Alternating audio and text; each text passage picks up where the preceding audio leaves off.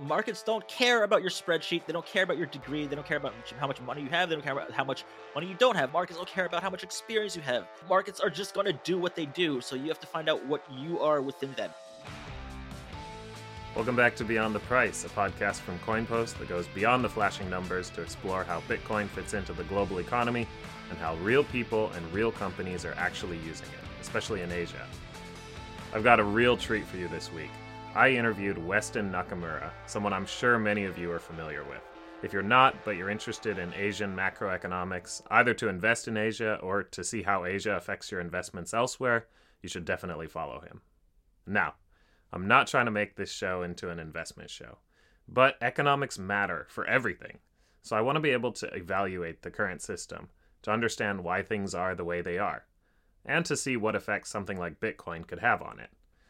I also want people to be able to come to these episodes without much prior knowledge, which is why we start with Weston's background and advice for newcomers to finance and investment. But even if you are a little more sophisticated, I think you'll get value from our discussion about how Bitcoin fits alongside so called macro assets like currencies, commodities, government bonds, and stock market indices. Or how traditional financial institutions potentially view Bitcoin, and how Weston, who comes from a TradFi background, views it as well. You might be surprised. But don't worry, even if you aren't that into Bitcoin, in the second half we look at Japan specifically, why the Bank of Japan plays such an outsized role on the global stage, and what impact that role is having right now. Why did the yen get decimated against the dollar last year? If you get paid in yen and you watched your paycheck get chipped away last year in dollar terms, this one's for you. And I couldn't resist asking Weston where he thinks the yen is going from here. The Japan part starts off a little technical with terms like yield curve control, but I think by the end, we do break a lot of it down into bite sized pieces. I think you'll really get a kick out of this one. Weston brings a lot of passion and humor to these topics that I always appreciate, but let me know what you think because it is a slightly different type of episode than we've had up until now, although it is more in line with what I'd like to do long term. And sorry about my side of the audio. I had to record at the office, but I don't think that'll be happening again, so it should be better in the future. Okay, hope you enjoy. All right, I'm here with Weston Nakamura of Across the Spread. Weston, welcome to the show. Hello, Brad. How are you? Good to see you again. I'm good. Yeah, good to see you too. Um, so you're the go-to guy for Japan macro, whether it's uh, yen-dollar exchange rate, other Asian currencies, Asian stocks, the latest uh, central bank moves. And I actually, you were surprised to hear this, but I know a bunch of people who, like, when I said I'm interviewing you, they were like, "Oh man, I can't wait." Um, and listening to your podcast, so so the people I know are mainly based in Japan, but listening to your podcast, uh, it seems like most of your audience is in the U.S., but they're curious about what's happening in Japan, what's happening in Asia. Um, so clearly, there's a huge demand for what you're supplying, but it seems like there aren't many people like you uh, who are giving that information. There's definitely no one like you who's who's uh, doing it with the kind of color or flair that you do it. So my first question is: Is, is like, that good or bad? I love it. I think. I mean, that's why that's why you have a following. That's why people keep coming back. But well, I'm curious, you. like how you ended up in this position. What's your What's your backstory? And feel free sure. to to make it as long as you like. Uh, um, yeah, I won't. I won't make it too long. Um, so I um, what I what I always say is like I I'm not you know typical finance person. Um, but then I realized, you know, that it's also kind of putting finance people in a monolith, so I don't want to necessarily do that. But what I mean by that is, so um, I just have been always been a terrible student and I have a horrendous academic record. Um, and I had no interest in finance or no, not forget the like finance industry. I had no idea like about stocks and bond yields and and whatever, right? Um, and then in 2008, you know, when Lehman went down and the whole world ended, that's when I kind of really woke up. Like, you know, that's when I realized, like, oh my god, like this is this is entire like industry or this like I, don't know what what you want to call it because it's more it's, it's an entity that's more powerful than governments and all that um that just ruined like the world and or they that you know one of one of them just went down some non-household name and then the entire world ends like that doesn't happen anywhere else and so that's like the area of the world that really matters not like who, who's w- winning in polls. There was this was during like the the Obama and McCain election, and all that. Right. I was thinking like none of that matters. Like in relative relatively speaking, like the people who push around digital pieces of paper and green and red blinking tickers, if they mess up, and you work at a Foot Locker or whatever, and you have nothing to do with it, you're still like you're going to your business is going to be affected. You're going to get laid off, or um, you're going to get foreclosed on, or you're not going to be able to get credit, or you're, whatever it is. Um, but if any, if it happens in any other industry, if Apple were to go out of business, it's going to be catastrophic for you know like state of California and factories around the world. But it's not going to take the world down. But so that's when I realized like um just very pragmatically, of course, it, pissed me off, but I realized like I have to, for the sake of job security, I have to get into a too big to fail bank, because that like because that's the only thing that like you know like they are the perpetrators, and then they say to governments, governments, we messed up, but we need money, so give it to us, and governments were like, okay, and so of all the jobs that were saved, the jobs that were saved, the only jobs that were saved were the arsonists, right? so, right. Uh, so for the sake of seriously, for the sake of job security, that's how I kind of started to pay attention to finance. Then there's finance, and then like the finance industry, and then there's markets. Those are two different things. Then I started to dive into markets, and that's a totally different thing, and that's something that I immediately gravitated towards. Markets, um, so yeah, the finance is like the finance industry, those who work in it, the system, and all that kind of thing. That's a very different uh, matter markets are extremely fascinating. It's like a daily jigsaw puzzle, right? Of connecting this and that, and it's like global events, and if this happens and this happens, and kind of knock on effects, and and it's the markets are also a very fair, um, you know, like a grader, if you will, of of your, you know, if you like t- in terms of like meritocracy and all that kind of thing. Nothing is more fair than the markets. You're either right or you're wrong. You're gonna like, and if you're right, you get rewarded monetarily, and if you're wrong, like you you get punished. Like if there's somebody who is if some hedge fund investor with his own money, if or her own money makes like a billion dollars a year, they deserve every penny of it, just as they deserve every penny of like if they lost a billion dollars um, of their net worth, they deserve that too. So that's what I, I really liked about markets. So, um, but I still didn't really know anything about anything at all, and I certainly didn't have like the the, the background, the sort of on paper credentials to join institutional finance. Then um, 2013 when Abenomics happened, um, that's when I kind of recognized like, okay, this is this might be like my one probably long shot, but like my chance to get into finance because in institutional finance, um, and get a uh, get into too big to fail bank because, you know, I I didn't speak Japanese. I lived in New York. You know, I was born and raised in, in, in the U.S., but I have a Japanese last name and all that, so I could basically kind of exploit that. So if I moved to Japan, and I knew that there would be a whole bunch of like foreign capital flooding into Japan because of Abenomics. So, as like a salesperson, if I could just get my foot in the door, I don't care what the product is. I don't know anything anyway. It doesn't make a difference anyway. So, um, but just help foreigners who want exposure to whatever J- financial product in Japan on the you know boots on the ground. That's what I'll. This is like the one one time only where there's interest in Japan.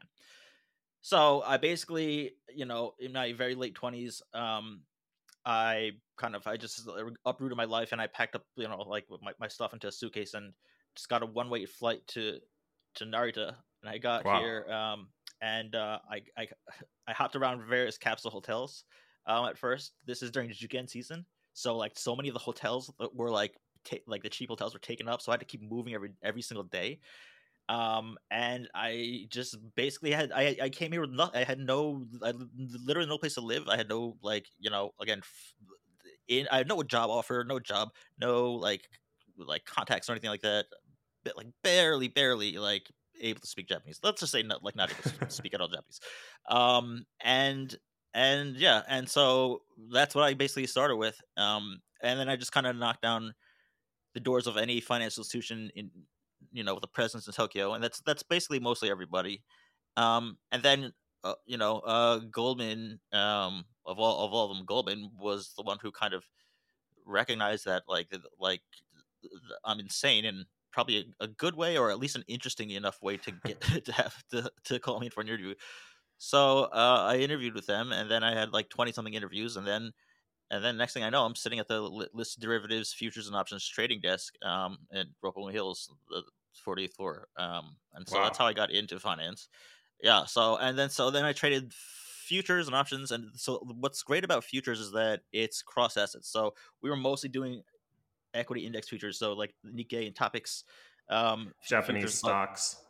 yeah, yeah, the the the the Nikkei Heikin, the, all that kind of stuff. But we so we're sitting there talking to like single stock, the single stock uh, cash sales traders, and then, but you're also talking to like the JGB traders um, because we're trading JGB futures, Japanese government bond futures. Yeah, um, as well as you know foreign exchange like uh yen futures or whatever it is or crude oil or whatever like the entire kind of universe of green and red blinking tickers um we we handled all that so i got a very like top down macro sort of view Right. i also got to see you know what like um then governor kuroda on halloween of 2014 when he suddenly just out of nowhere blasts this massive bazooka and like the in, enormous amount of firepower that you know central banks have or that particular one had right. Bank um, of Japan got to- governor. yeah, yeah. Uh, you know, giggling while doing so. Um, and uh, but that was that was insane, insane day. Um, that I, I still remember. And so basically, I, I did that. Then I went over to um, Jefferies Japan, and I did bottom up kind of single stock, um, equity sales, but mostly hedge fund sales. But basically, you know, um, you know, talking to portfolio managers, traders, and all that, trade ideas, all that kind of stuff. Um, and then I went over to re- of uh, to the kind of financial media side of of it, if you will, um, to Real Vision or like the financial content creation side of it. Um, and I was at yeah Real how'd Vision. you get how'd you get connected with real vision because um, I, I didn't realize i mean that's when i first um, yeah, uh, found out about you and, and eventually met you but i didn't realize that you were the only real vision person in japan so how did that come about yeah. Um, Real Vision at that time. So I'd been a subscriber of Real Vision for like a few years at that point.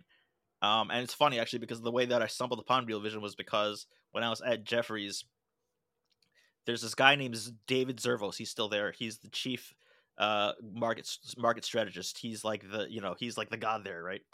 And he he really is kind of like a godlike figure there. And so somebody like me in equity, you know, like uh equity sales, like hedge fund uh, sales position in Japan, Jeffrey Japan, at like you know like associate VP level is not like allowed to go and reach out to him and talk to him. Hmm. But he put out this view about the Bank of Japan, like he so he can comment on any market anywhere, uh, like in the in the world. And he his focus was Japan and the Bank of Japan and how the Bank of Japan is essentially going to eventually monetize the debt. And so I was like, this is, and this is before this was like kind of uh, becoming like more common. He was very early with that, and I was like, this is like freaking fascinating. I need to know. I need to know more. Like I need to push his clients and all that. And so all I wanted to ask him was like, what's going to happen to the currency in that scenario in which the Bank of Japan buys up all of the debt of Japan, the mass amounts of debt, and then just cancels it and says Japan owes nothing to anybody. Hmm. What's going to happen to the currency then, right? That's the only question I had. I asked like I asked other people. I asked my managing director. I asked other people to ask him. Nobody would do it or whatever, right? And I was like getting very fed up with this, like you know, kind of hierarchy of investment banks and all that, especially in Japan. And then um, I'm kind of googling around for for like his view on this, and I stumble across a Real Vision promo, like a three minute like YouTube promo, and it's Raoul Pal talking to David Zervo, so that they were friends, and he and in the commercial and this is like this is not like the full episode this is like the commercial for the uh, for real vision Ra- they're talking about that very view and Huh. then Raoul says to him so what's going to happen to the currency and he's gonna he's like it's gonna get destroyed that basically my point is that um real vision's promo ad got me better access to my own internal analyst than i had myself at Jefferies yeah so that's why I was like, F this and like my kind of short institutions, long the individual investors or the self-directed investors sort of thesis um, that I that I lived out. So um, so yeah, so I basically um, Real Vision had had rolled out a new kind of experimental product called the Exchange, which is like an internal social network of sorts. And I started just posting stuff there, like just ideas, trade ideas, market observations, and all that very prolific on that. Then Raoul reached out to me directly and asked me if I want to, if I'd be interested in joining Real Vision to run the Real Vision Exchange. And Wow. so I was like, I, I, yeah, I'd be honored to, Mr. Pal. I've, I've, it's just very crazy that to be having a Zoom call with you because normally I would watch you on screen and you're talking to me. So that's how I joined. That's Real how I feel right now. um yeah but uh but then yeah I, I then uh, got more into kind of the content side of it because i don't know i guess uh, i've always been a clown by nature i have like a attempted sense of humor well i have a sense of humor just whether or not people find it funny is is, is up for is up for grabs but Your Um, your and- Lex Fridman, I have to say, your Lex Fridman impersonation is on point. well that's easy you don't have to do anything all you have to do is just just be uh, you know like uh like wake up in the you know be be be very jet lagged and then then just talk and you'll be Lex Fridman. This Right. is what it is. Yeah. But uh yeah, so so I guess you know uh, that plus like uh, my my kind of knowledge of finance and all that um it's kind of a rare combination for somebody to be able to I don't know. I don't want to say be funny, but like be uh, make finance entertaining. I guess. Hmm. So I would just do stupid memes and stuff like that. But I purposely would do that because I'm trying to get people who are no- normally not interested in, interested in something, interested in finance specifically, you know, to to like flag something like, hey, ha ha ha. Although this is hilarious, uh, this is actually a big deal. You need to pay attention to it. Hmm. Um, so so yeah, so I started doing that, started making content. Then I went over to um to Blockworks Macro, um, and I had uh, the Market Depth podcast. My own podcast is basically what, what what I was doing there was uh, talking about things that are happening in Asia, but it's not about investing into Asia. It's about global macro markets as a whole and how they're impacted out of events and developments happening out of this region. Because frankly, people in the U.S. and in Europe um, do not get any coverage or exposure as to what's going on with things like what's happening in China, what's happening with Japan, Bank of Japan, and all that. And those things absolutely matter. Um, so, um, and then currently I'm completely independent, uh, and uh, across the spread is the platform. It's basically the same concept, but I'm just using different mediums. So it's not just being um podcast on YouTube or something like that. Uh, you know, I do have episode out, we're working on another one. You know, this just launched. Um, I'm doing more written content um, and and kind of other things, and just trying to make it more interactive. Um, but that's currently where uh, where I stand. It's extremely extremely long biography. Sorry about that. no, I love it. I love it. And congratulations on going independent. Oh, thank you, thank you. Yeah, I, uh, I listened to the first, pod, uh, first podcast, really enjoyed it. Looking forward to the second one.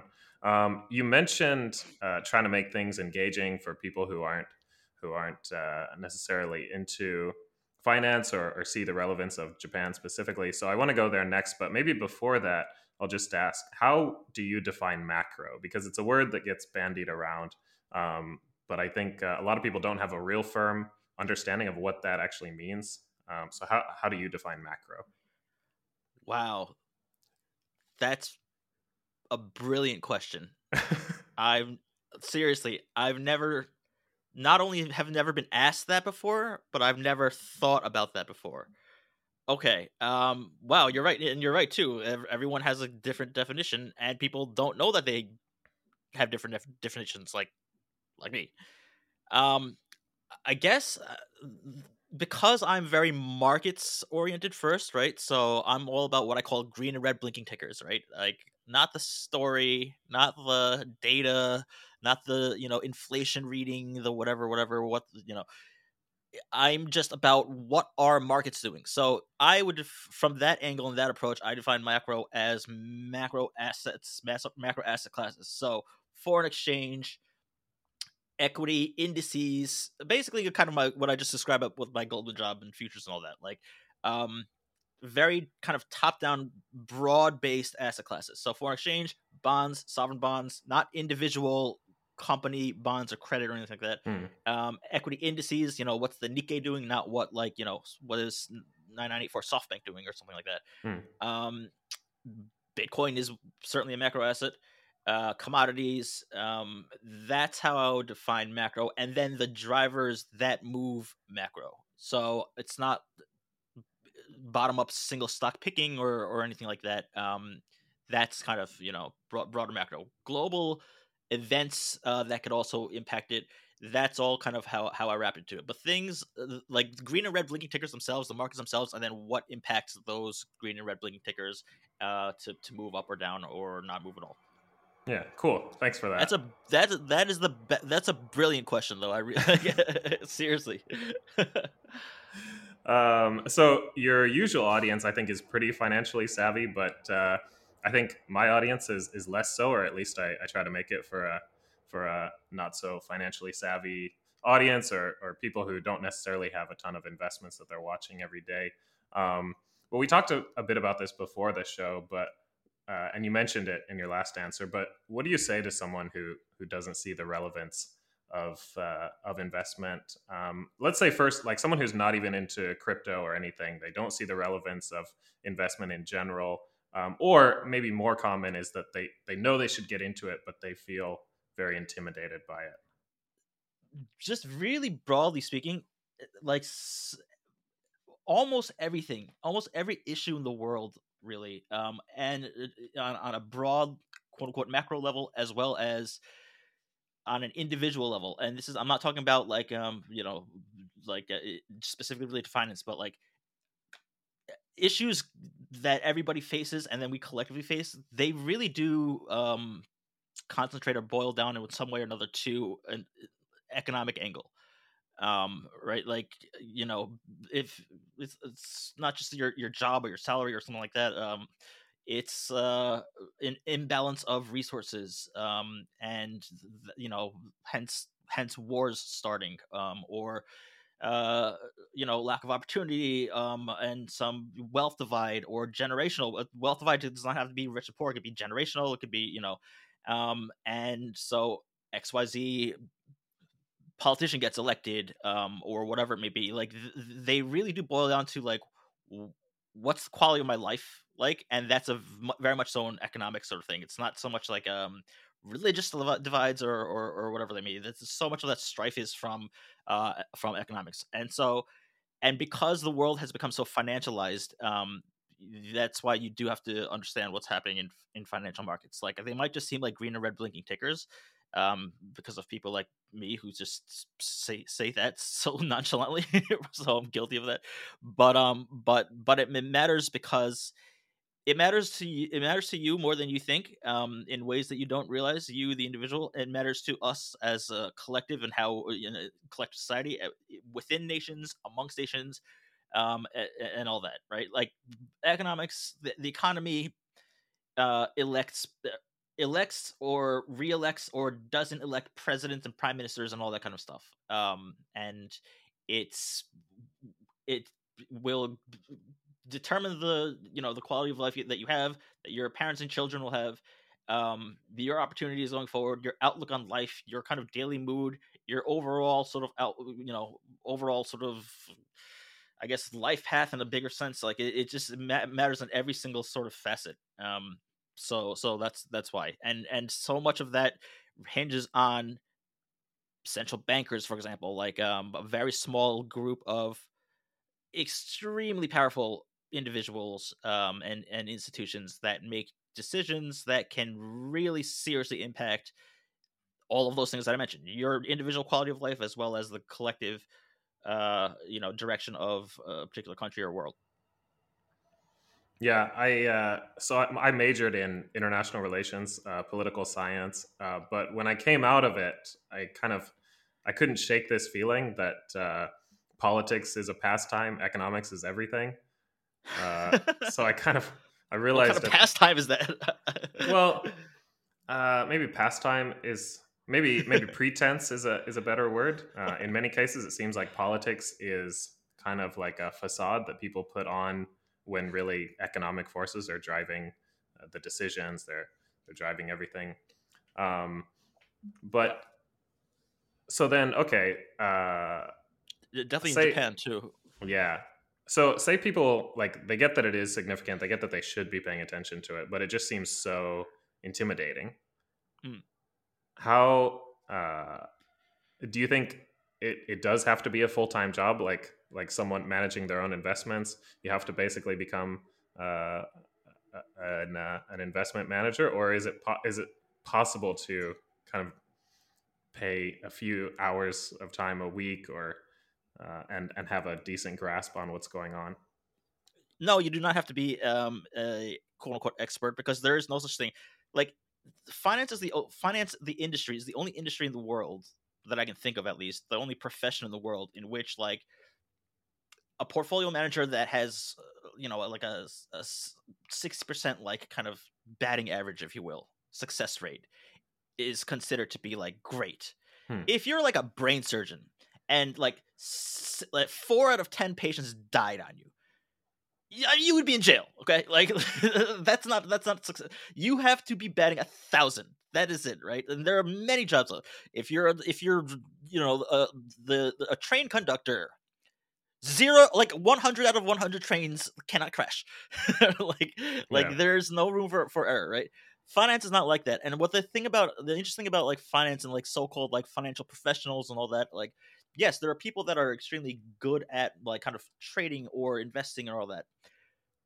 But they take extreme like they they've taken more losses than you would know, and that's why they are that good at it. There's like some Michael Jordan quote where I, am gonna butcher this, but it's like I have like he kind of lists off all these like terrible stats about him. Like I have like blown like X amount of games. I've missed more free throws than anyone else. I've missed more, th- you know, this than this. I've missed more layups, and that's why I that's why I am who I am. Right. Hmm. Um.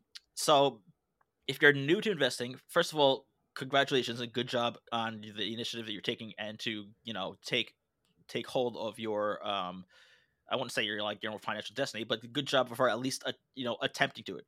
Um, I would say like f- at first you would just have to don't read books, don't do any of that. Like that's if you need that just to kind of give yourself confidence a little bit more, just to at least get some skin in the game, then fine, do it. But you're not going to learn anything from that. You're only going to learn from actual experience um, in and of itself. And so, what I would say is, if you're like new to investing, just take a very tiny amount of like capital that you have, money that you have. Pick a stock, pick a whatever it is, some sort of green and red blinky ticker. Invest in it, right? And just not for the sake of like, don't judge yourself on did this like go up or down or like did did I make X amount of money but more so record or observe yourself. Like you have to um know what kind of a an investor that you are. Are you gonna are you panicking once the the minute that you see like you know red on the screen? Um, are you going? To, are you do you have the urge to potentially like buy more or lower? Or like all these things? Eh, there's not a right or wrong way. You just have to first find out you, your, what your identity is, what kind of personality you have as like an investor. That's like step number one that's the that's that's what you have to learn before you have to before you learn the like quote unquote fundamentals of the markets themselves or economics you have to learn about yourself because ultimately at the end of the day markets this is what i always say is that as far as global macro markets and asset classes are concerned we all get the same um markets. We all get the same btc jpy we all get the same you know uh usd jpy we all get the same you know oil futures or Nikkei index or whatever, right? So why is it that some people make billions and other people lose everything and then some on the same exact markets? It's not the markets that we're th- themselves that we're trading or investing in. We're trading or investing ourselves, we're trading ourselves essentially, right? That's the difference. Um, and so therefore, you don't need to really know about the markets. You need to know about yourself within markets. So that's the very first sort of step. Um, it's kind of a self reflection thing. Find out what kind of trader you are, what kind of investor you are, what you know, and and if it's something that like it's giving you like heart attacks just from like a, a you know five thousand yen sort of quote unquote investment in one share of Rakuten or whatever, um, then you should probably hand that off to somebody else. If it's something that you are comfortable with and something that you are actually, you know, it therefore you know ha- having skin in the game is therefore giving you more uh, interest into markets and all that then let let let the chips fall where they may. Go go wherever you know it, it takes you. There is no path. Um if you want to be just a specifically like a sector expert um and only you're only investing in you know software as a service st- stocks or oil and gas companies or something like that then then fine then do that. Um you don't have to learn about like the the, the telecom sector or credit or private equity or w- whatever it is um and and and zero date you know days to, to expiry options and stuff like that just just find out who you are, what your personality is. That's the most important thing, and then keep learning who you are and keep trying to f- find out because that's always going to evolve as as well. Um, so that's what I would say. And then the other thing I would say is there's this kind of standard disclaimer that people give where like um they see commercials like talk to a financial advisor or like this is not financial advice talk to a financial advisor. The whole this is not a financial advice thing yeah i agree with that. But then the talk to a financial advisor part don't like no that's not I, I do not i think that that is like almost kind of antithetical to the this is not financial advice like intent. Don't blindly talk to some financial advisor because guess what? They don't know anything either okay? They're guessing as much as we the rest of us are. None of us know what markets are going to do at the end of the day. I was telling you this the other day um brad but like mar- markets are extremely kind of um the reason that you shouldn't be uh, intimidated is because it's a very very sort of level playing game much more than people realize because nobody knows anything. Like even if you're insider trading you might actually be trading the wrong way. You don't know what the market reaction is going to be hmm. right? So um so every like billionaire all-star trader to like the first trade that anyone ever puts on you don't know what how what that's going to end up at the at, at, the end of the day or in one week's time one month one year's time. Nobody knows. Um so that's why it's it's very kind of flat across the board you know? It's a zero sum game. For every gain there's gains don't come out of nowhere. They come out of somebody's losses right? Um that's what zero sum means right? You your gains plus or minus you know someone's loss equals a sum of zero um so um so what that means is that half of the market participants at any given time are, are wrong and these are supposed to be the smartest people in the world the, the todai grads and the harvard grad you know harvard business school and all that okay if if the financial industry is full of them then that means half of those people are wrong at any, every tick of oil futures or dollar yen or whatever it is. Some Ivy League grad is getting it wrong. Um, so like that's that's why that's why I love markets. That's why somebody like myself, like I said, I'm a I'm at the bottom tenth percentile of my class in terms of grades. Um, and I've won um, you know, stock picking competitions that that span the entire kind of industry hmm. before, and it's because like I like I was saying, like this is what one of my uh, my mentors said to me is like I showed him my my trophy that I got. That is what I sent to you too. But like, okay, so he's like, all right, so you're you're long street smarts and short book smarts. So like that's a good approach. So, um, but but yeah, like it's markets don't care about your spreadsheet. They don't care about your degree. They don't care about how much money you have. They don't care about how much money you don't have. They don't care. How, markets don't care about how much experience you have. Markets are just going to do what they do. So you have to find out what you are within them. And every single day, you have to be as humble as you are on your first day of investing, as well as that you know, then when you are, you know, uh, Ray Dalio type of level. Um, should should it get to that. Um, always rem- like just be like kind of never forget that initial humility and uh kind of uh uh I guess what what was the word that you used? Intimidation? Um Yeah, yeah. Yeah, like that's a kind of that's kind of a gift. Um it's a risk management gift, it's a subconscious risk management gift. Never lose that is what I would say. Hmm. Don't think that like the worst thing that could happen to you is you put on your first trade and you make a lot of money.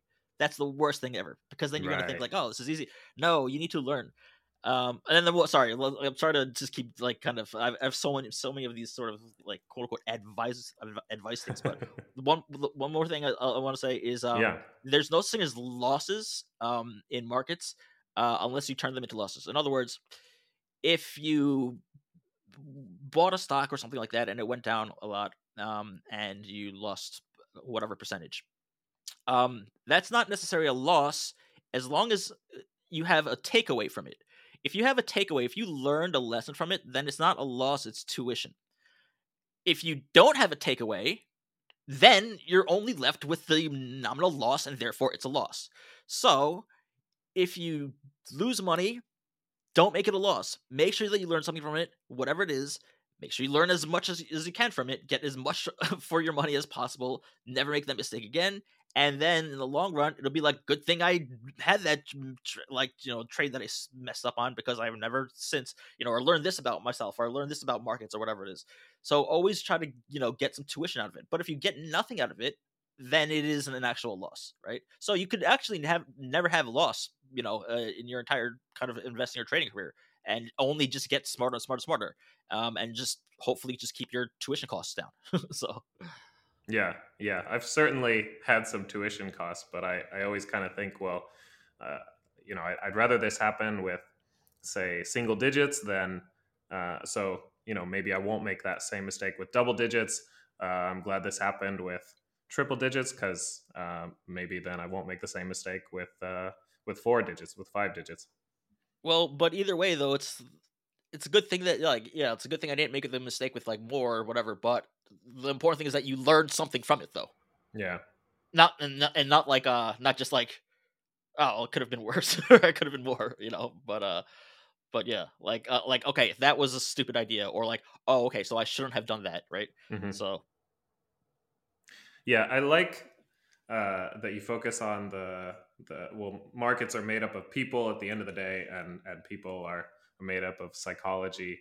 Um, because I think a lot of people, uh, especially if they're getting in through crypto uh, rather than the traditional route, but maybe the traditional route just as much, um, they hear about it and they think, oh, okay, this like, all right, I'm gonna I'm gonna buy this thing, I'm gonna uh, buy it one day, sell it the next day and I'm to become an investor. And I think a lot of people don't realize like you're you're jumping into shark infested waters where uh, like people people do this as a job. They're not just like checking their phones once in the morning, once in the evening, making a few trades, making a ton of money.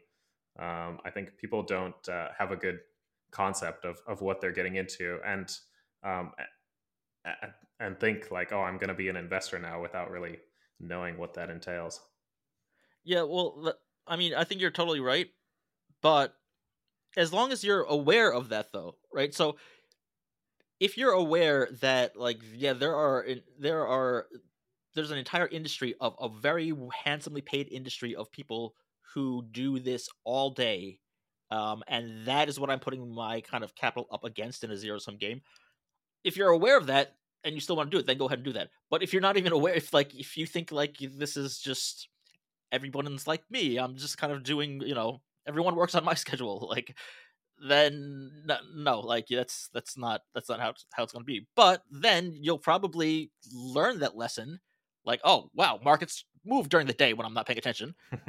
Hopefully, you'll realize that immediately upon you know your like day one of your trading, and then you'll then realize that lesson, and hopefully it won't be too much of a tuition.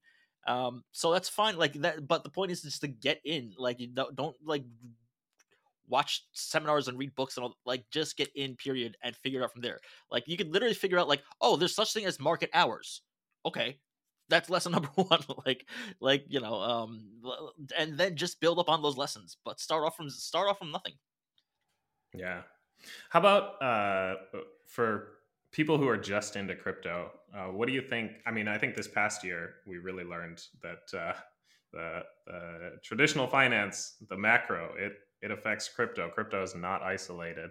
Um, so, but uh, in your view, why should crypto people care about uh, TradFi? Um, so I'm always f- kind of fascinated with this because, like, the like, been around ton of crypto people. You know, at the WebX conference that you were graciously invited me to. Um, and I mean, I've I'm always I feel like I'm the well, um, this is not anything new specific to crypto, but I'm like the dumbest person in the room. But again, that's not specific to crypto. That's just like society in general.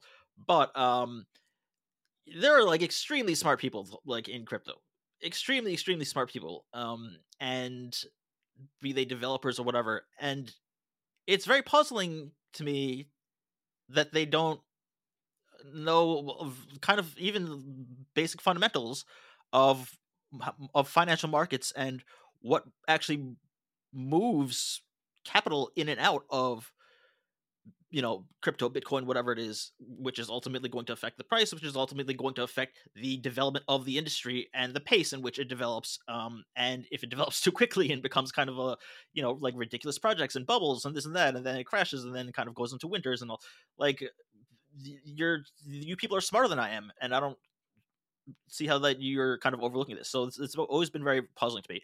My my message is um it's it's like you're just saying like what's my message to crypto people who don't pay attention to finance like you know tradfi on purpose you mean? Or like who are just not uh, aware?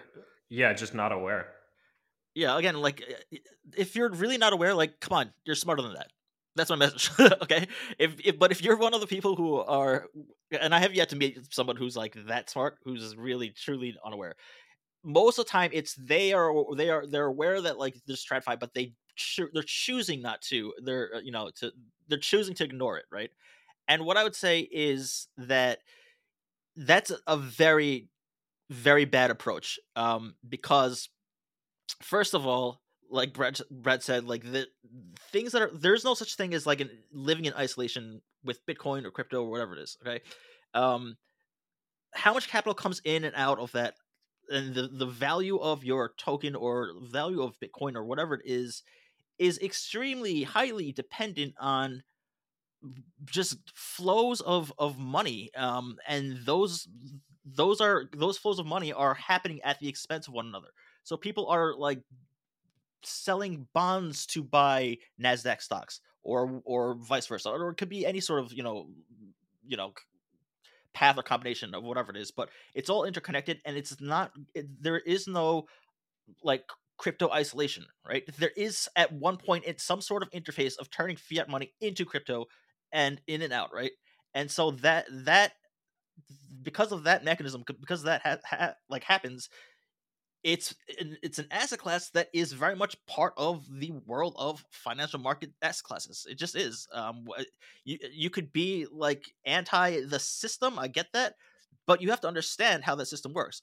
Like what I was saying was that if you're going to be disrupting, right? If you're if you're trying to disrupt a system, you have to understand what it is that you're disrupting right like if you're so if you're here if you're in crypto to disrupt the financial the tradfi system how are you how can you possibly do anything if you don't even know what it is that that you're disrupting and then meanwhile you also have like infiltration from tradfi hmm. um, mm. into crypto and that's it's becoming you know tradfiified if you will right bitcoin um uh futures bitcoin etfs uh etf back futures back etfs right like uh, i was saying to you about how the kind of the one of the, the, the core principles of bitcoin of, of it being a limited supply like okay that's fine for the underlying asset but if you have futures on bitcoin and derivatives on bitcoin and etfs on bitcoin and all that um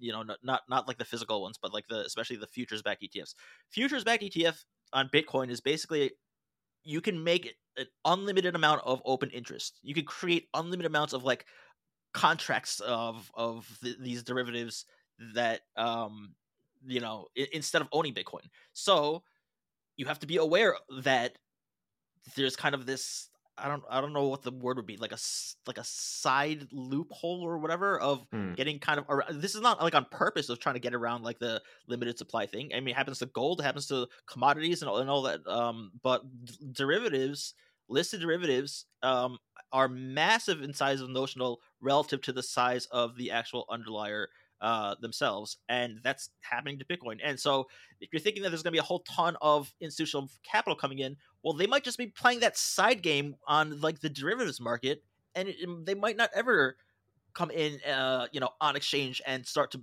to buy um, and and hold it in some some you know cold storage wallet somewhere as a buy and hold or something like that. They might just be getting their directional exposure in this other TradFi market.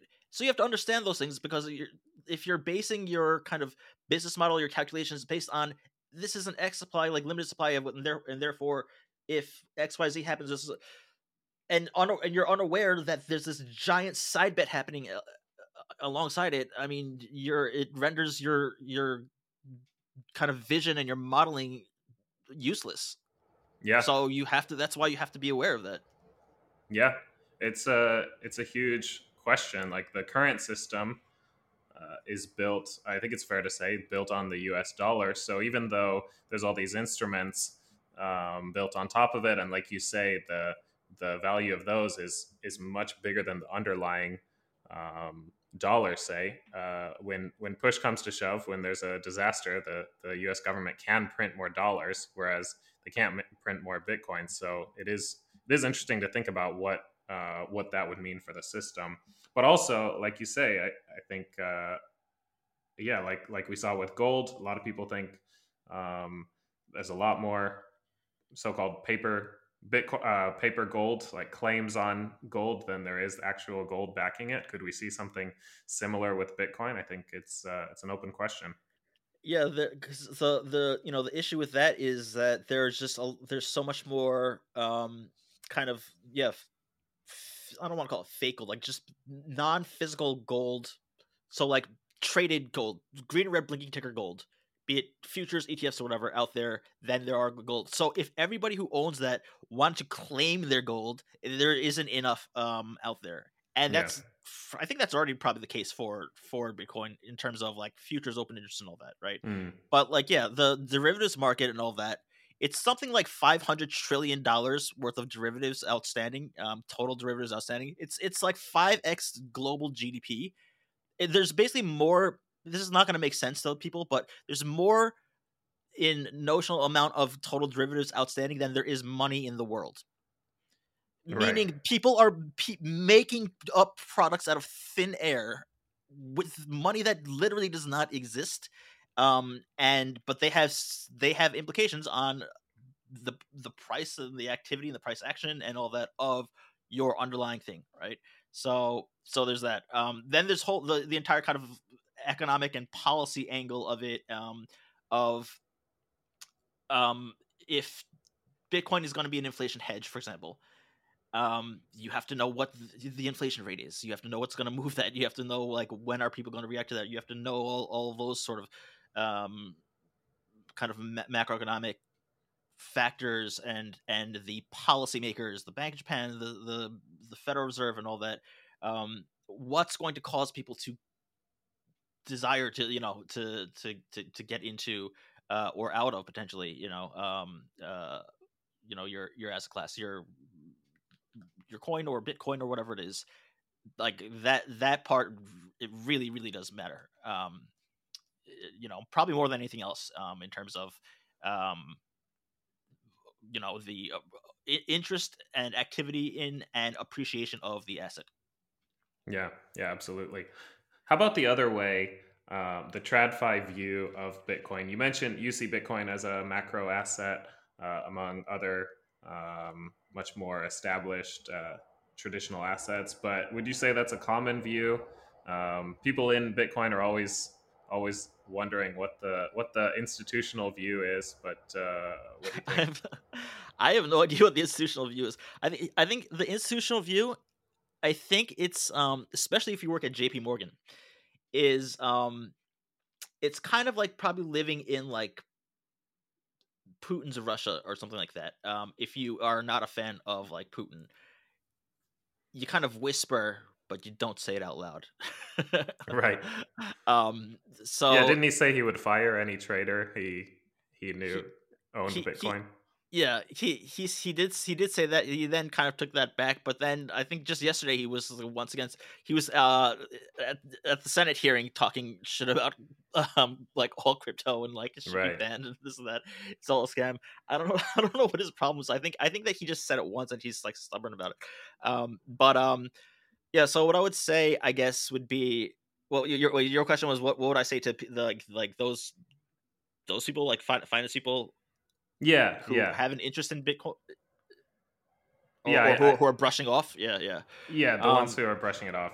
Yeah, if you're if, okay, so if you're an anti-Bitcoin person, right, um, and you work in finance, especially if, if you work in finance, um, look, if you're if you're like actually a serious investor, then that means that you subscribe to like rule number one, which is to diversify your portfolio of assets.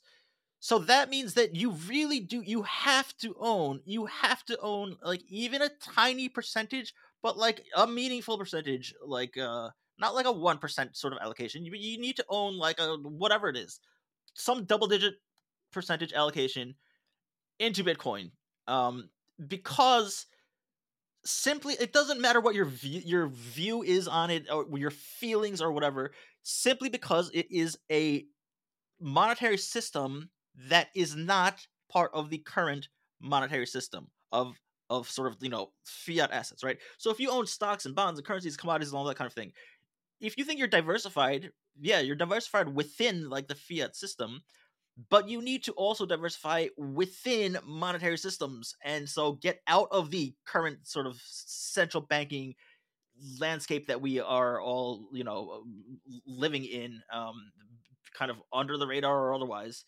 um and you you have to own it for that reason and it doesn't matter like what the price does it doesn't matter what like if it plummets 90% or if it goes like a thousand x higher just for the sake of the current monetary system if you have all your eggs in that basket uh, like uh, you're like you're you're not you're not practicing like kind of first principles investing. Um it's extremely hypocritical all right? Um then the other thing I would say too is that never before in any of our lives that are currently alive today uh, have we ever witnessed the birth of a genuine new asset class before. Okay, so we have stocks like equities, fixed income, you know, bonds, debt. Um, we have you know commodities and currencies, and and, all, and those are kind of like the, the the the major asset classes, all of that, right? Um, and they've been around for centuries. Some of them have been around for millennia. Crypto is an entirely new thing. So, I once again, I don't care what your feelings are about it. You have to have personal exposure in what it's like to um, witness or to you know kind of s- s- watch like a nascent asset class be like born and then develop and how it kind of ev- evolves. Into, it doesn't matter how, what the path is, but you need to have your skin in the game to that because if you're choosing to sit that out and that like not just learning lesson, but that experience, you're beyond a clown to me. Like you should not be managing like whatever it is that you're managing, sort you know, financial assets. So anyone who's basically choosing the path of ignorance or letting feelings get in the way of something like that, uh, instead of recognizing the once in many lifetimes opportunity that we're fortunate enough to to have. If you're choosing to ignore that finance person, like please please don't talk to me. like uh you're gonna make you're gonna make me more stupid and I'm trying to be smarter a little bit smarter each day and you're gonna detract from that. So um but yeah that's so that's what I would say. Like so you really do have to own it for the sake of diversification and for the sake of your ne- like we're never gonna know you know um like we're never gonna like we've never seen an, an asset class being born for, and I would say that we're probably not gonna. It's probably not gonna be the last one either, maybe in our lifetimes. And so when the next one happens, some what whatever other asset class it was, you better be like, well, it's a good thing back in like you know the 2020s or whatever that I was directly involved in that because I now I know uh, you know like could draw parallels to that process and this and that, hmm. um, rather than being a novice then. So yeah. When it comes to Bitcoin, do you think it's ignorance or do you think they actually see it as a threat to the existing system and and that's why they want to they, Jamie, Jamie they, they avoid it? They um you mean Jamie Dimon or Elizabeth Warren? Which who who's who's they? Which, uh, let's say Jamie Dimon do you think he he sees it as a threat No, actually, I think that. I, here's what I think. I think that so people in the private sector, so people in tr- TradFi in the institutional private sector, um, they're too arrogant to recognize it as a threat, hmm. and they're and going even further, they're too arrogant to quote unquote waste their time with it. Hmm. Why should I care about some sub one trillion dollar, you know, as a uh, as a class or whatever? Um, I I make enough money, or sorry, they'll never say I make enough money, but I make a shitload of money um, doing you know xyz moving digital piece of paper around the world in whatever you know uh, nonsense role that i'm playing um, in, in this in this institutional world. This is like like kindergarten like playground stuff. I think that that's what they think. That like disrupt like, hmm. please mm. don't don't even waste my time with it. I think that governments um, probably don't currently again it's an arrogance thing too especially in the united states we're in the united states dollar we will never like they you know they, they the the federal reserve the the us treasury and and americans just in general the us dollar will never be unseated sort of thing um, by other currencies if that's their view then they're never gonna then they're gonna think like well, it's never gonna be unseated by a bitcoin or whatever but Mm. um but i think that they're probably a they'll at least not be arrogant enough to completely brush it off as in like they'll f- look for or find or legitimate or otherwise um you know nefarious aspects to it um and to therefore try to regulate it for for whatever reason um uh and and so at least but at least they are paying attention for, for better or for worse but i don't think that the yeah the institutional the institutional ones that recognize it have jumped over to work there i think so right. yeah Yeah, yeah, we But- are seeing more and more of that. but jamie dimon is not shaking in his boots i don't think um whether or not he should be um is a different question but yeah yeah, yeah, I have to ask, what do, what do you think? Uh, I mean, you mentioned like allocation, but uh, do you see it as something uh, like very disruptive, or just uh, a new a new asset uh, that becomes one of many? Um, I don't think that it's it'll be dis. I don't think it's disruptive. So I own I I own Bitcoin. Um, and I I don't see it as disruptive per se. I would I see it again. I'm taking more of like the hedge angle. So like I I bought in at like I allocated a sizable like my first stake in it was 2020 pandemic times uh in May or June. Um and it was like 9500 was my kind of average price and that's when I allocated like you know like a significant percentage of my net worth. Not like majority or anything like that, but like a, a meaningful position. Um and then I got what a 6x return on but I took back my original principal out so now I own what I own for for free essentially and so now I don't care if I have like a net worth of a 70 vol asset um but um the way that I I see it is I think that the current system is going to disrupt itself or it's going to implode upon itself and so therefore it'll be bitcoin is a, the- a potential sort of it's it's a hedge. It's something that is not connected to the central bank printing press system um and so if you want to talk about like disruption as in like things that won't like crumble to the ground alongside everything else and there and remain standing if that's a definition of like being uh, being a disruptor like like uh you know kind of uh looking around like uh, dusting oneself off i was like this carnage everywhere then i guess yeah it's disruptive but like it's Hmm. i don't think that it'll proactively disrupt but i think that it's it's it's disruptive quote unquote disruptive characteristics will um emerge when there's like serious crisis not when there's 9% inflation uh, like um, i mean when there's like gi- like major countries defaulting and, and things like that Right, right.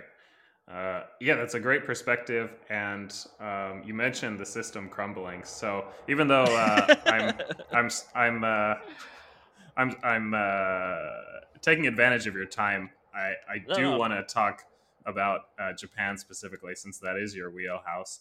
Um, so you talk these days. You talk a lot about central banks, uh, especially the Bank of Japan. Um, first of all, I'm just curious. Like, was that always the case? Were central banks such a crucial ro- uh, part of your work, or is that like a, a recent trend where central banks are? It just seems like they're they're calling all the shots. Yeah. So, um, again, just this to go back to my background, I was unaware at the time, but I'm been I've been living the last decade in Tokyo of my life because of uh, actions of a central bank. Um. So uh, you know, and so I guess even from that time, yeah. Um.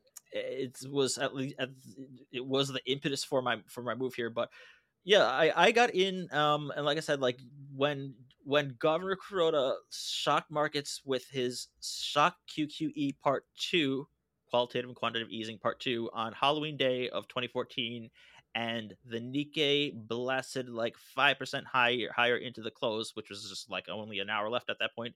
And then after market, another like 5%. Uh, I think that's when GPIF came in to say like they're going to allocate more. Uh, but that that's when um I I really saw uh the power of, or the kind of yeah like the what the the unusual behavior we'll call it that way of specifically the the Japanese central bank, the Bank of Japan, hmm. uh, as well as its global influence. So I re- like I recognize this power of central banks from really from 2008, but then I recognize specifically the Bank of Japan's uh, uniqueness um, from that point forward. And then when yield curve control came in, this was actually when I was in the, I was at, at Jefferies. Nobody knows what the, what the hell that was, and so I had to really kind of look into it myself. And so I've been looking, I've been following it since its, its inception. This whole experiment and what's what's what's been happening uh, as a result.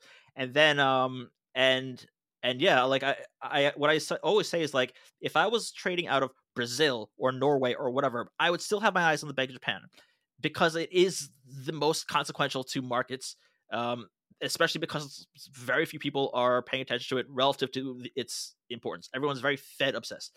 Um, I'm not saying the Fed's not important; it is the most sort of important overall. But in terms of like m- moving markets and all that kind of thing, um, it is absolutely the Bank of Japan, and also because the Bank of Japan is the leader in amongst the central banks uh, in terms of policy experimentation, right? Because Japan as a society, as a country, is, you know, more elderly and is in far more debt than everyone else, but everyone else is still going in the same path as Japan, unavoidably. De- demographics, mm. all that kind of thing.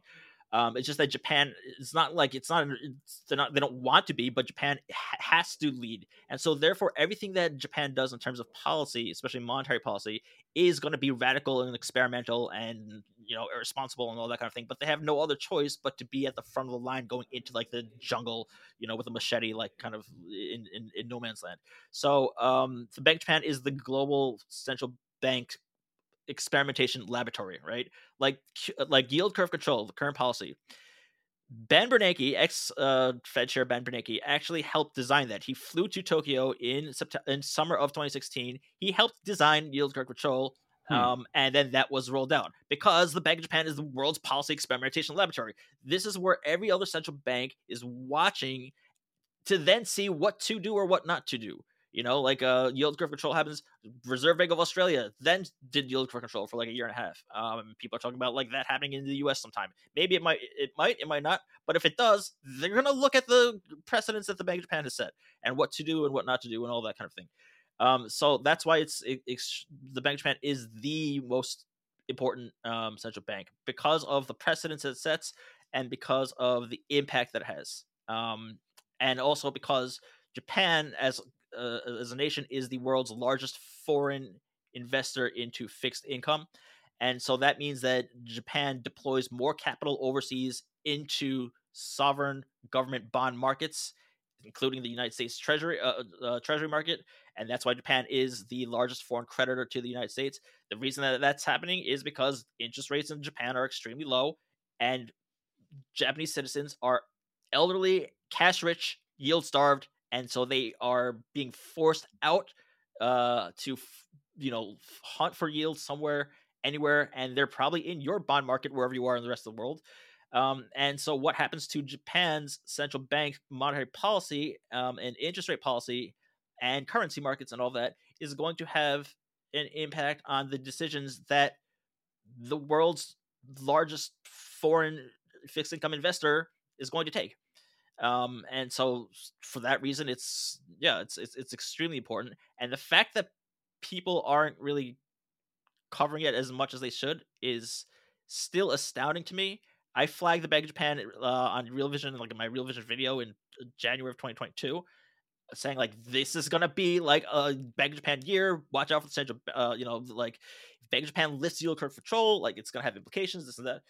Um, and yeah, this is still continuing. Um, and so, so eh, like, I I don't care what the Fed is doing. Like, literally, I don't care because eh, first, eh, like, there are way too many eyes on it. So it's not like I'm not gonna know, right? But um, currently at this moment, especially, and I'm, I'm working on this piece that I'm going to release uh, in, in very short time, but um, the reason the, the Bank of Japan matters the most in terms of the reason it's the most market consequential is because the last year and a half, two years, every central, every, basically every major central bank of the world has been very active in trying to fight inflation, and they've been increasing interest rates and tightening uh, monetary policy, while the Bank of Japan was absolutely standstill. Okay, mm-hmm. Which that in itself made Bank Japan, therefore, also at that time the most significant. The fact that it was like standstill while everyone was like you know in going one directionally, like uh, more hawkish. All right, well now we are at the basically the tail end of that of the policy hiking. Okay, like, can can you get like another hike or two out of the Fed or the ECB? Yeah, fine. And it doesn't matter because they just ripped interest rates 500 basis points like higher in the span of a year and a half. They're at, at the finish line.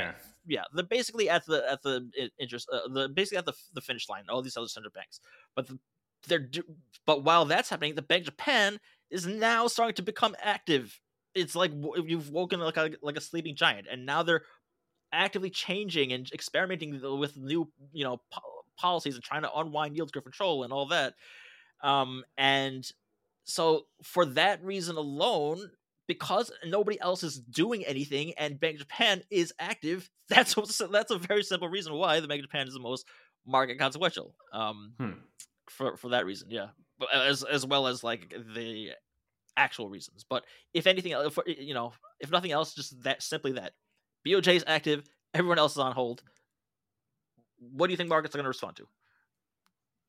Right. Let okay. Let me see. That this is going to be a real challenge for me, but let me see if I can kind of break this down uh, in my own head, uh, and maybe also for listeners. So, um, okay. So pretty much all governments are borrowing money. They do this by issuing bonds, uh, which have an interest rate to attract uh, people to buy those bonds, buy the government debt.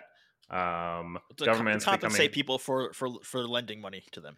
Yeah, yeah. yeah. Governments get more and more in debt, uh, especially if their economies are not growing. Japan uh, being kind of uh, the the forerunner in this process, where their economy is stagnant, so their debt is growing and growing.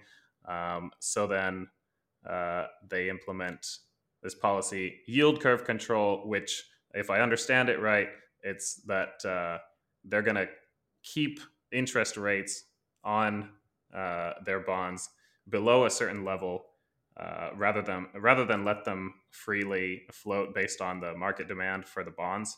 Um, and they're going to do this by uh, the central bank buying the bonds if they have to, rather than just seeing if there's other investors out there who want to buy the bonds. Is that like a oversimplified but somewhat fair description of yield curve control? I think it's perfectly uh, quote unquote simplified. I think it's no. That's basically that's basically what it is. It's uh, yield curve control is um. Okay, so when you just like you said, uh, just like you said, all right. So you, you have a, if you have a government that is spending more than it is taking in in terms of like tax revenue or whatever it is, and that's basically most governments now um, you know, and you have a deficit, right? Um, in order to make up for like so you're spending you know uh x amount you know and you're taking in x minus 20% of that right that 20% you have to borrow right to pay for cops and firefighters and uh, you know government official salaries and like you know like streetlights and whatever and military and social security and, and stuff like that um, and pensions and all that stuff. Okay, so you, where are you gonna get that? You have to borrow that. So you borrow that from investors. Um, and like I said, you, you get paid a yield, or you have to pay um, an interest rate. Um, and the thing is that if there are if there are less buyers, like there's if there's less demand for that debt, or if there's less people willing to lend you money, or if you have very bad credit profile, um, if people don't think that they're going to get your, you know, their money back, they're going to demand a higher and higher interest rate. Same thing as like you know your personal credit or whatever it may be, um, or going to like a loan shark or something. um, and so, uh, so Japan currently is the most indebted country in the world by far, 250 percent debt to debt to GDP. So uh, for every you know, you know, Ichiman that Japan makes in GDP, it is it has an outstanding debt of Nimango sen. Um, so Japan must borrow money. Um, and Japan's therefore Japan's like the cost of Japan Japan to borrow money, it should be higher than everybody else because Japan mm. has the worst credit profile. Like you're not gonna right. you're you're risking getting your like you're not you might not get your money back if you lend it to Japan because where they don't have like they're all they can do is just keep borrowing money. They're paying you back with more borrowed money, like kind of very much Ponzi scheme-ish. So they're not growing their way out of it. There's no no innovation technology kind of thing coming out of Japan in which they're able to. So like Japan interest rates, I don't know where the fair value should be, but they should be way higher than everyone else. Well, where are they now? Well, currently the United States government gets to borrow money for for one year. It costs them about five percent to do so to borrow money for one year. That is the risk global risk free United States government. Okay, five percent to borrow for one year. The Japanese government, the world's most indebted in the world, gets to borrow funds for 10 years out at less than 1% to do so. How is that possible? It's possible because of the central bank the Bank of Japan. The Bank of Japan is artificially capping the interest rate level at a certain specific like level currently like they just made an adjustment to it so that there is no specific level but it used to be you know about 0.25% you know a quarter of a quarter of a percent or then a half percent then to 1% and now it's basically around like they're keeping basically around 1% um to, to borrow money for for 10 years out 10 year JGB yields um, now, the insane thing about that is that, like you said, markets or like investors are supposed to determine what that interest rate level is. But the Bank of Japan is artificially holding down what that level is. Um, and so, when it comes to specifically Japan's monetary policy, um, the reason that Japan is not like a North Korea type of country as in like living standards and has like very very very nice living standards. You and i live here. It's very it's beautiful. It's wonderful here. The reason that society is not falling apart in japan is because of for better for worse it's because of the bank of japan and their policy. If not for the bank of japan buying up um or essentially lending an unlimited amount of money to the japanese government who is extremely broke and needs this um, and a quarter of the Japanese government's budget goes to just servicing, you know, um, debt, you know, in, itself. Hmm. Um, at rock bottom interest rates, at, at that, at that that was issued at rock bottom interest rate. If not for the Bank of Japan's existence, let alone their, you know, funding of the government indirectly, but nonetheless, the clearly what they're doing. Japan, Japan does not have the government would not be able to turn the lights on literally in their buildings. Like they're they're forget about like um is there going to be enough like pension money in like nenkin and stuff like that. No, there's going to be none, none of that right? And if japan had interest rates currently where the risk-free united states treasury uh has to borrow to, to uh, or has to pay in order to borrow that, that would be more than 100% of the entire budget of, of japan that would go just strictly to servicing existing debt not a right. single like in, like nothing else could be paid for um so it, it the the role of the bank of japan yes it's to set interest rates and yes it's to you know tackle inflation blah blah blah the role of central bank in japan specifically is to make sure that the government does not become insolvent because without it it would be that's what's important that's what's critical about that weird looking brown building in in the nihonbashi area um yeah, That's... very close to my office. I walk by. Oh, it. is it? I, I ride by it every day on the way to work. Actually, I mean, it's it's very regal looking. You know, it's cool. It's a cool building. Yeah, but like stone.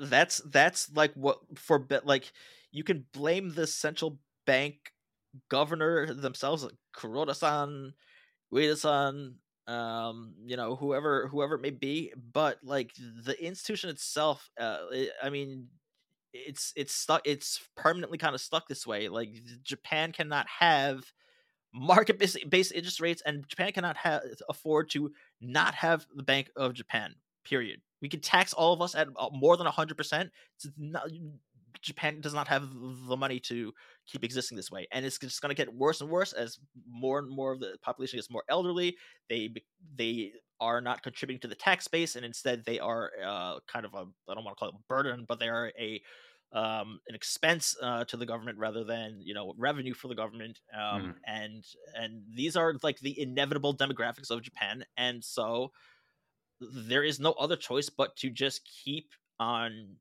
for the for the central bank to just keep on buying JGBs and more JGBs that have to be issued to service other existing JGBs and everything else that Japan must do um, in terms of that.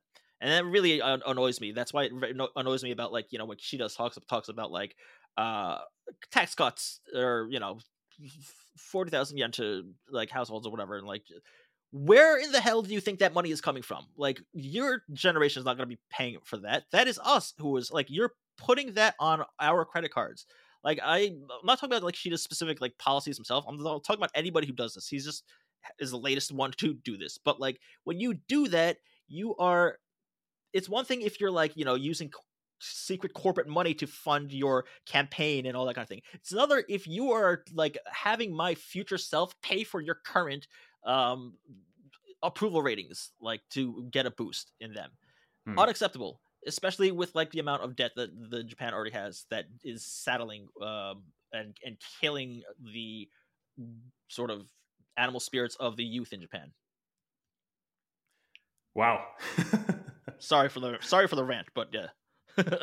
no, I, I, love it. Um, okay, so just kind of to to round out that um, explanation. So the the Bank of Japan they have to keep interest rates for the Japanese government low because so much of uh, the government's expenses are already going to just paying um, uh, interest on their outstanding debt. If the interest rates go any higher, um, the government's not going to have any money left over for anything else. Well, yeah, but the government currently does not have enough money to just behave as a normal government, you know, uh, to to do its basic operating costs, the government does not have enough money for. So it has to keep borrowing money over and over again every year. Right. And so therefore needs to keep borrowing it at as low of a borrowing cost as possible. Because if it right. if they were to borrow at 30% or something like that, then that's going to eat up the entire that's then it has to borrow even more at 30% and 50, 50% and then it's you know so it needs to just artificially cap government borrowing costs down, and it also owns more than ha- the Bank of Japan also owns more than half of the outstanding debt of the Japanese government. So essentially, the if you want to con- combine them, the Bank of Japan and the government as as sort of one, the ba- Japan essentially is owes itself money. Right, and for a long time, a lot of people said, "Well, that's why there's this huge debt, but it's not a problem because." Japan owes it to itself. But then this past year, we, we kind of saw the, the rubber hit the road where because Japan, Bank of Japan couldn't raise their rates, whereas banks all over the world were raising their rates because, uh, to, like you said, to fight inflation, uh, a lot of the, the money flowed, say, from the yen to the dollar, and we saw the yen weaken from from 110 to 150. Um, is that a, is that a fair description of of yeah. that mechanism? Yeah, the so the well the reason for that uh, yeah, I mean so currencies currencies are basically pair trades. In, in, in other words, you can't just buy just the yen or just the British pound or just the US dollar. There's a sell part to it too, right? Um so if that's why it's USD JPY. If you're buying US if you're long USD JPY, you're buying United States dollars, but you're selling yen in order to buy that. If you're, you know, selling EUR JPY, you're selling euros and you're buying yen with that, right? So there is no buying just like a, a, a currency. So they're mm. pair trades, and and so the behavior of a pair trade is dependent on. It's not. It's not like a stock or a single sort of asset. It could be the JPY side that's moving, or it could be the USD side that's moving. Um, so you know, exchange rate levels and all that. That it's it really is. It's international foreign exchange. It's an international market. Um, that's what's interesting about foreign exchange or FX markets is because like you have that other side to kind of keep the other one in check, I suppose, to a certain extent. But um, but that's also uh the the way that the current uh, currency pair pair trades currency pairs move USD JPY or whatever is also a function of interest rate differences. So if the US has uh, interest rates that are very high, and Japan has artificially capped low interest rates, then the U.S. interest rates are much more attractive at four percent or five percent or whatever, and so you will sell yen and you will buy U.S. dollars so that you can invest in a higher yielding currency. Um, and then if they go back down, and then so they kind of fluctuate. That's why USD JPY kind of moves more or less correlated with 10 year US Treasury yields um, and stuff like that too. Um, so so that's that's how that kind of general relationship and price action um, would work um, for for for the time being. Um, but then you could also get into situations where you're like Argentina, Zimbabwe, or something like that, where you just have lost control and you're you're you're printing many many zeros on like you know on your currency. We're not there yet, but you know. Yeah, yeah, that's a dynamic that I had no idea about before last year. The uh, the way that interest rates interact with exchange rates, and I think, I mean, just talking about like the relevance of of finance for for the average person, or even the the average uh, Bitcoin investor, crypto investor. I think most of us had, had no idea about the role of central banks and and currency exchange rates. And uh, yeah, we saw for those of us who are paid in in yen or, or holding a significant amount of yen, we just saw that chop uh, like a third off uh, just based on those dynamics. Well, it, uh, yeah, but if you're staying in Japan, I guess it doesn't really matter. This is what you and I were talking about, right? But like, if you're from the U.S., if you want to go back to the U.S., the U.S. just got thirty percent more expensive. Yeah. Um, if you got paid in dollars, and a lot of my revenue is dollars, it's basically like getting a raise for not not doing anything different.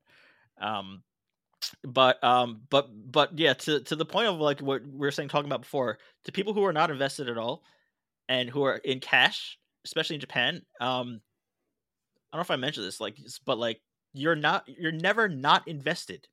So if you're saying like, uh, I'm not going to be, I don't want to take market risk. Um, it's too kind of you know I don't I don't do that. It's not necessarily people were saying like it's gambling or whatever, but people were just saying like I'm conservative. I just want to stay in cash.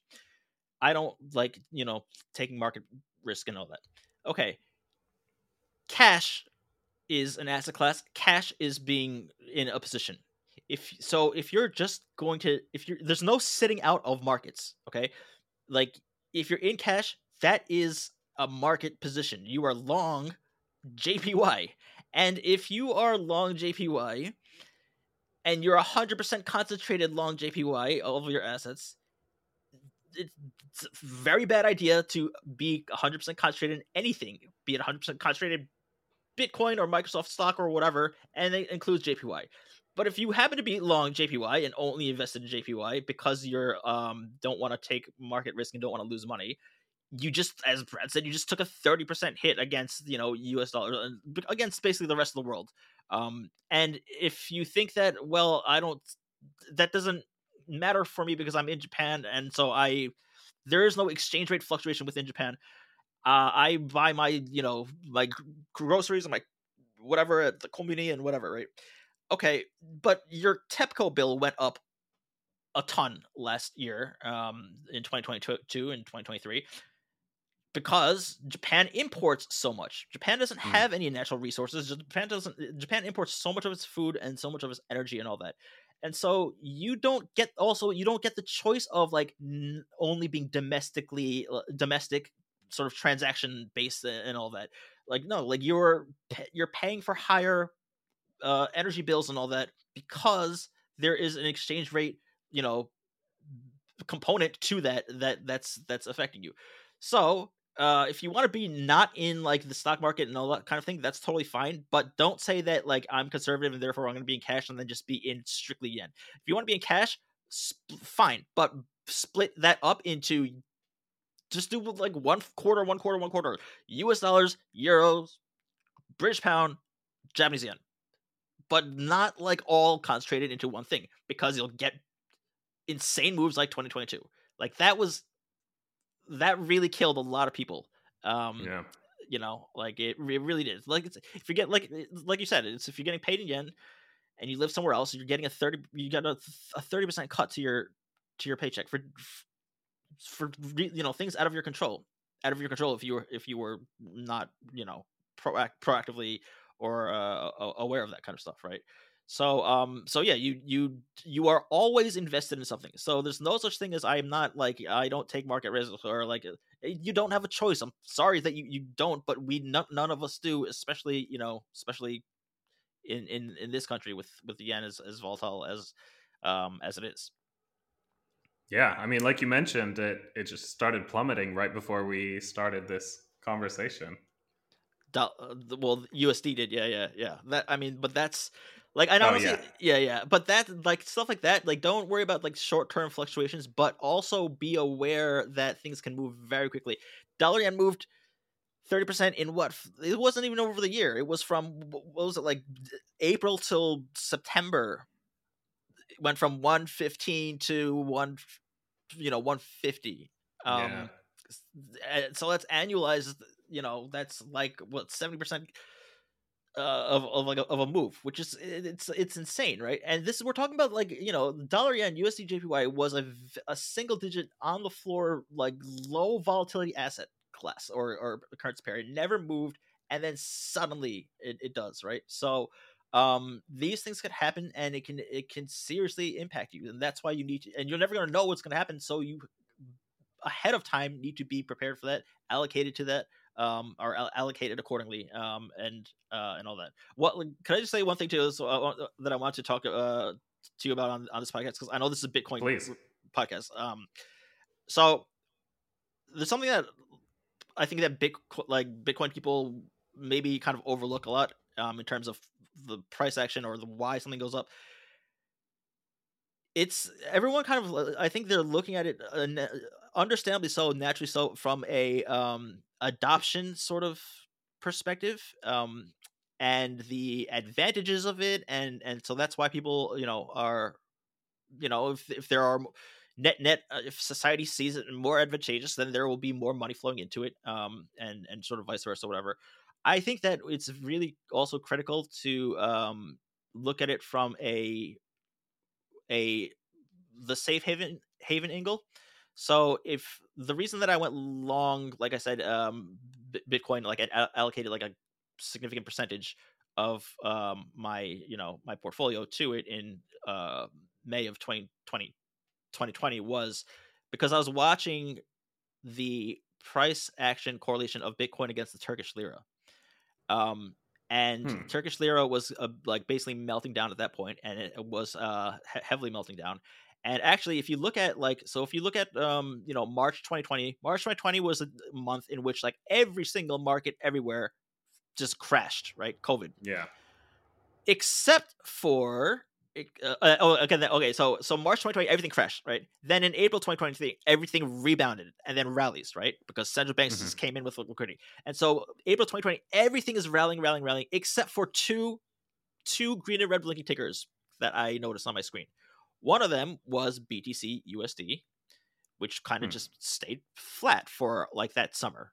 Strangely, while everything else, every single stock market in the world, every like you know kind of like risk asset, risk on sort of thing, bonds ripping everything. And then the other thing is the the lira, USD TRY. Okay, TR TRY is the you know is the Turkish lira. So USD TRY. Yeah. Those two were dead flat right after that like spike down.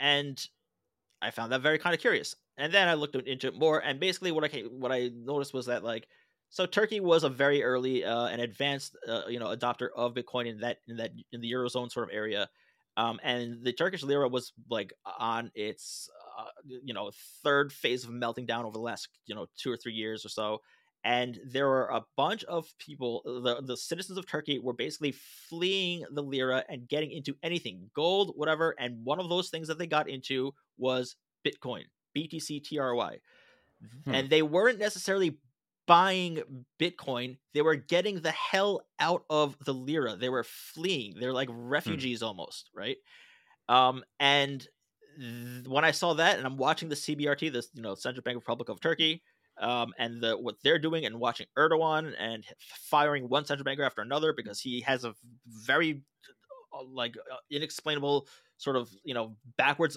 concept of understanding of, of how monetary policy works. He thinks that Yeah. high you know interest rates uh, cause inflation when it's the other way around, and so he kept on cutting rates when the as and so basically he destroyed the currency and Turks flood in flood like flood into uh Bitcoin BTC, and Hmm. so that's what actually got it to pop out of what people look at as 10,000 USD as a technical thing. Like it's not it, it's you have to look at it from that flight angle.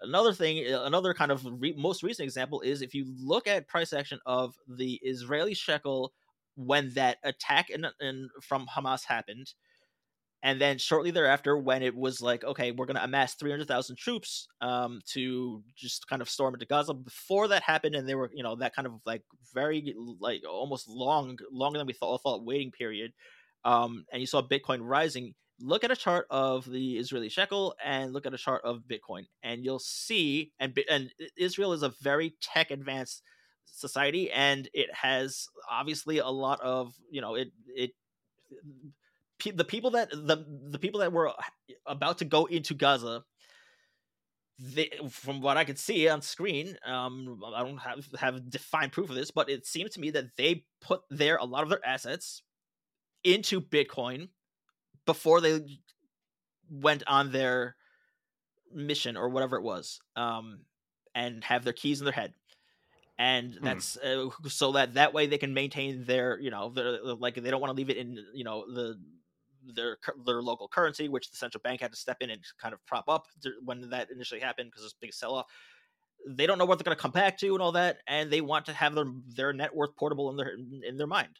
Um, so my point is that you got to look at it from the f- safe haven angle. The, what are they fleeing from? Not necessarily the what's going to get like you know uh, institutional adoption and all that. Like that's great and all that, but the real the real driver is has been and and I think it will, will be the safe haven flows. And if Japan ever decides that dollar yen 200 is unacceptable or whatever it is and they put their what is it 55% of you know household cash um uh, that uh household assets that are in cash they like allocate that to bitcoin then eh, from a flight position then good god then you're looking at triple digit usd bitcoin um sort of prices. But um but yeah but that's that's just what happened from turkey. That's just what happened from israel.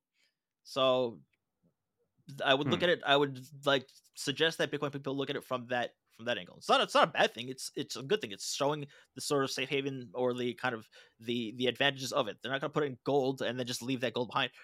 They're Yeah. gonna they have it in their head right? So that's that's what i that's a point that i really when i was thinking about coming on this podcast I was like uh, thinking of th- things to talk about i really want to to make that point as well Yeah, that's super interesting. And both of those I hadn't heard anything about, even though Bitcoiners are always talking about Bitcoin being a safe haven asset. I hadn't heard those examples. So that's that's talk, super talk to talk to people in countries that are in serious currency crises and they'll tell they'll tell you all about it they'll tell you all about it yeah. but, but you got to make sure you're talking to somebody in an actual currency crisis not like the us dollars or the, the british pound is like no i'm talking about like argentina type of you know crises like that Yeah, a lot going on in Argentina as well with Milei Mhm. uh, talking about abolishing the central bank. We'll, yep we'll see how that goes. Um, I think we should we should wrap up. You've Yep. been incredibly generous with your time, Weston. Um, Totally. last question. It's an unfair question, but uh, I'm all sure the all of them have been to hear it. unfair i'm never coming back here again your your best guess for dollar yen exchange rate over the next uh, few months. Okay, I like that you gave me a few months because that way, that way I could say like when I'm wrong, I'll say like, no, but it hasn't been those few months yet. So Yeah. Um. Okay, here's what I'll say. Um. I think dollar yen will probably uh, let's uh like seriously I'll say that it'll in like six months time or whatever it is like it'll probably be around current levels but in the meantime we're likely going to see a sharp kind of crash down on USD JPY and then a kind of recovery very similar to last year if you will right so if Yeah. you just want to if you were in a coma um, and then you woke up six months later, it might just be the same. But in between, I think that you're going to see um, USD JPY to just fall into you know well, into the 130s um, and then come back up. And the reason is because there's a ton of um, existing hedge funds with short JPY positioning, um, futures positions, and I think that they're going to be squeezed out of their position, um, forcibly so. And so you might get a, a very violent move um, down, and it might actually be happening right now as we speak. But yeah. yeah, interesting. Okay, man, so much more that I want to ask, but uh, maybe we can save it for another time. Yeah. Um, Weston, give a plug for uh, for what you're doing now. You just went independent, like we mentioned, um, and yeah, I would I would say, guys, you got to check out across the spread. Uh, subscribe to the podcast. Subscribe to the to the Substack because uh, you're getting expertise that you're not going to get anywhere else. Yeah, th- thank you, thank you for that. Yeah, um, so I'm I'm one of the things I'm doing is trying to revamp like website all that, but um, across the com is where you get like is where you'll find all the links for everything. But mainly what I'm doing is I'm putting out written content as well as video content. Um, I do have to put out much more of it um, more regularly. I had, let's just say, uh, which Brad I told Brad about, um, but uh, let's just say I've had some um, frustrating developments with. Uh, without naming, you know, specifically the Minato-ku ward office, um, you know, I've had just basically kind of frustrating things happen, but I won't go into detail with that but they will be happening more often. And so yeah, just just follow me on uh, follow follow the channel on YouTube. Um, all the links and all that. I don't know if I can give them to you in the description of this. Um, yeah, I'll as, definitely put them all in the description. Yeah, as well as uh, on on Substack, but um, but Twitter at across the spread as well. Um, and that's where you'll probably see uh most of my at least not my work per se, but notifications about my work, whether it's a video that comes out, whether it's a very long article, whatever it is. Awesome. Weston, thanks a lot. Thank you, Brad. Always a, a pleasure. Okay, what'd you think of that? I hadn't heard about the Turkish lira or Israeli shekel connection to Bitcoin before, so I found that really interesting. You can always count on Weston to bring a unique perspective to current events. And like I said, all his links are in the show notes, so definitely check him out. I was also surprised at how positive he was on Bitcoin. I thought that coming from traditional finance, he might be skeptical or even dismissive, but if anything, he was surprisingly negative on the traditional system. Coming from the outside, I always wonder if it really is as shaky and ill fated as it seems, so it's nice to hear someone kind of from the inside voicing similar concerns. I promise we will have guests less bullish on Bitcoin in the future, so follow this show if you aren't already and if you'd like to help me out, a rating or review or sharing this episode with a friend would really go a long way. In any case, let me know what you thought. Thank you so much for listening, and talk to you again soon.